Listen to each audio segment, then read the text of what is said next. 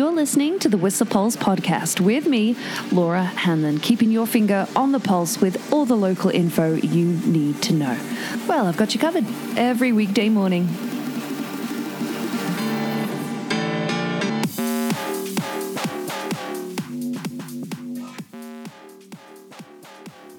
All right, treacles, how you doing this Tuesday morning at six fifty-five on January nineteenth? I'm looking at some great visibility up there after uh, yesterday's beautiful, beautiful day and some cooler temperatures potentially, well, definitely coming our way now into definitely the latter part of the week. Looking for an alpine high of minus three today, but as low as minus eleven. W B forecasting potentially some flurries, uh, what with a little bit of cloud lingering today, and the forecast looking for those temperatures to drop. Sunny in the morning, but that light wind now changing direction. It was a northerly yesterday, looking more like a southwesterly this morning, and uh, yeah, looking for those ridge winds to become stronger uh, this afternoon. A little swirling at around up to forty kays an hour right now, but currently minus two at Pig Alley, minus six at the peak.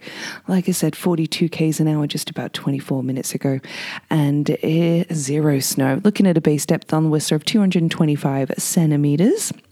And that's kind of your outlook for the day. I'll pair that with the avalanche advisory because it is moderate in alpine and treeline, with Avalanche Canada saying that the conditions are improving, but there are lingering cornices, wind slabs, and deep persistent slabs that warrant careful terrain selection still. And speaking of slabs, you, you might have skied the saddle yesterday where it was across the run below Surprise there, but the saddle is groomed today. It's actually one of the runs of the, the of the day on Blackcomb Ridge Runner is one of them too, and we've got ninety-three percent of terrain open. That's not groomed, that's open. But trails wise, that's forty-five runs on Whistler, fifty-eight on Blackcomb today, but definitely hard packed. Skiing yesterday, the top top few hundred meters of the mountain are actually really nice in the shade, kind of like chalky and nice to ski, but you get further down and uh, oh boy, still very much a big crust, although I hear yesterday afternoon Kate Cole had warmed up and that was a great view for sunset, wink wink, nudge nudge. Having a look for the latter part of the week, you may be looking at snow forecast dot com to see that Sunday is looking like we're going to get some more snow and accumulations about time after uh, a week of not having any. I know we'll be very excited for that. Again, a bit of a reset potentially coming our way Sunday, but cool temperatures come Thursday, Friday with the wind chill, but clearer skies with that high pressure on Friday as well, still lingering through the week. Today's valley weather, we're looking for a high of one degree with that mix of sun and cloud, but sun, sunny earlier on with becoming cloudy this afternoon with potential flurries at a very low percent chance. Tonight's temperature due to be minus two, and then tomorrow a mainly cloudy day, similar conditions, one degree expected to be the high with the sunset today at one minute past eight in the morning. It's at four forty-four tonight, and yesterday's low was minus three point four in the valley, but I'll tell you when the warmest January nineteenth was, nineteen ninety-five in Whistler at six point seven degrees. Oh yeah.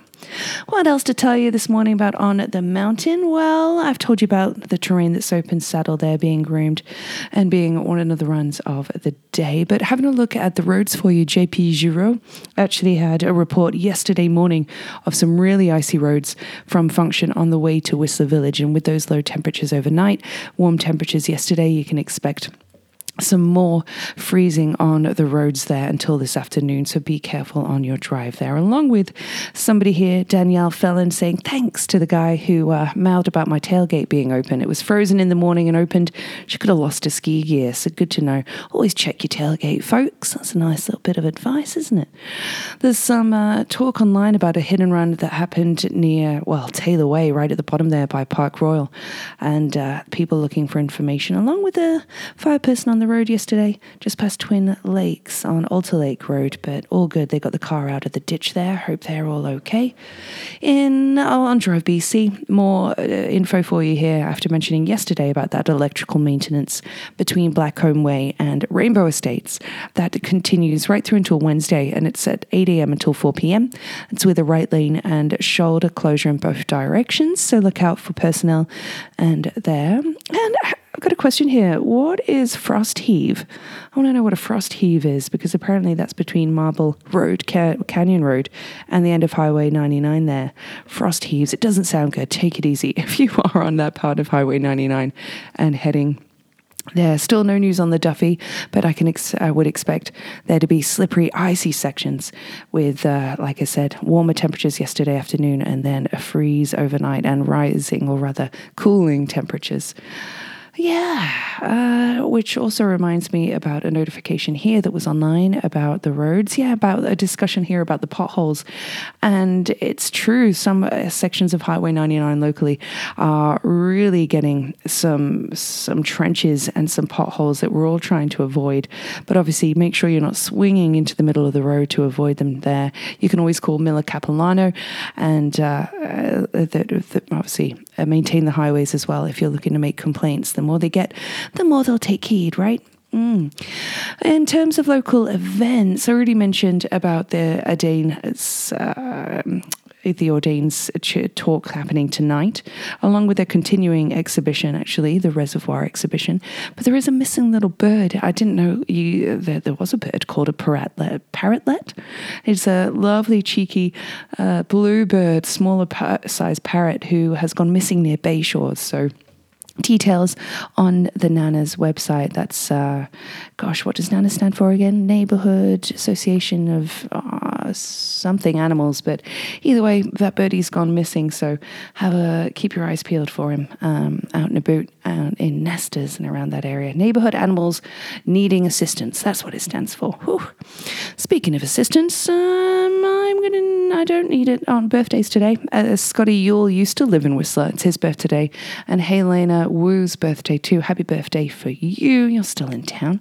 Hope you have a great day.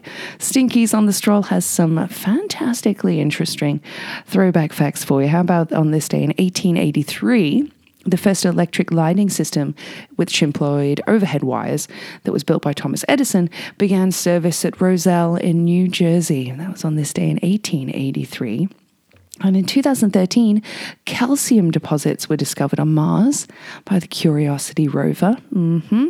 Let's go back again to eighteen fifty-three, where in music, Giuseppe Verdi's opera Il Trovatore premiered in Rome. I have no idea if I said that right. In twenty thirteen, Lance Armstrong admitted to doping in all seven of his Tour de France victories on this day. Yeah. And another one for you here. Well, it would have been Janis Joplin's birthday, as well as Edgar Allan Poe's. Um, the world's largest crowd gathering, which was the Hindu Kumbh Mela in India, attracted a then record fifteen million people on this day in nineteen seventy-seven. Mm-hmm. I got a little funny to end for you here. It's seven oh three and a music recommend- recommendation, of course. A termite walks into a bar and asks, "Is the bartender here?" I'll let you think on that one. And today's tune, uh, it comes from Australia. It's a remix from Melbourne band Northeast Party House of a Brisbane band's original. You got with me that? Yeah, and Morat actually features on it too. So a good tune for um, for the Australian listeners here. I'm really enjoying it. It's called Break Me Down, and I can confirm it's really, really good to listen to at sunset. Mm-hmm. So check that one out. It's on the January recommendation playlist I put up. It's called Break Me Down with Morat, and it's a Northeast Party House remix from a Cub Sport original. Yeah, I know that's a bit of a mouthful, but I hope you enjoy that track. I did last night. And a reminder, we're still doing call-outs, although I'm really loving that submission for the Be Vocal About a Local contest that we're trying to do, you know, where you pay it forward to a stranger, something selfless. You really want to give some prizing, some reward, acknowledgement to somebody who's really gone above and beyond. And Lindsay Atoya has done that with Emily out in the Callahan. I'm going to share that story online again. But if you have a story like it and you want to give someone some incredible prizing, we have some available from the Adventure Group. That's That's two Superfly zip lines and two Valley Illumina tickets. Pay it forward. If you have one, someone in mind, get in touch. The Whistler Pulse at gmail dot com. Otherwise, happy Tuesday. Have a great one. The Whistle Pulse podcast is here for you every weekday morning at seven fifteen-ish and is sponsored by Stinky's on the Stroll. Stroll on down for all your hunger, thirst, sporting and après needs.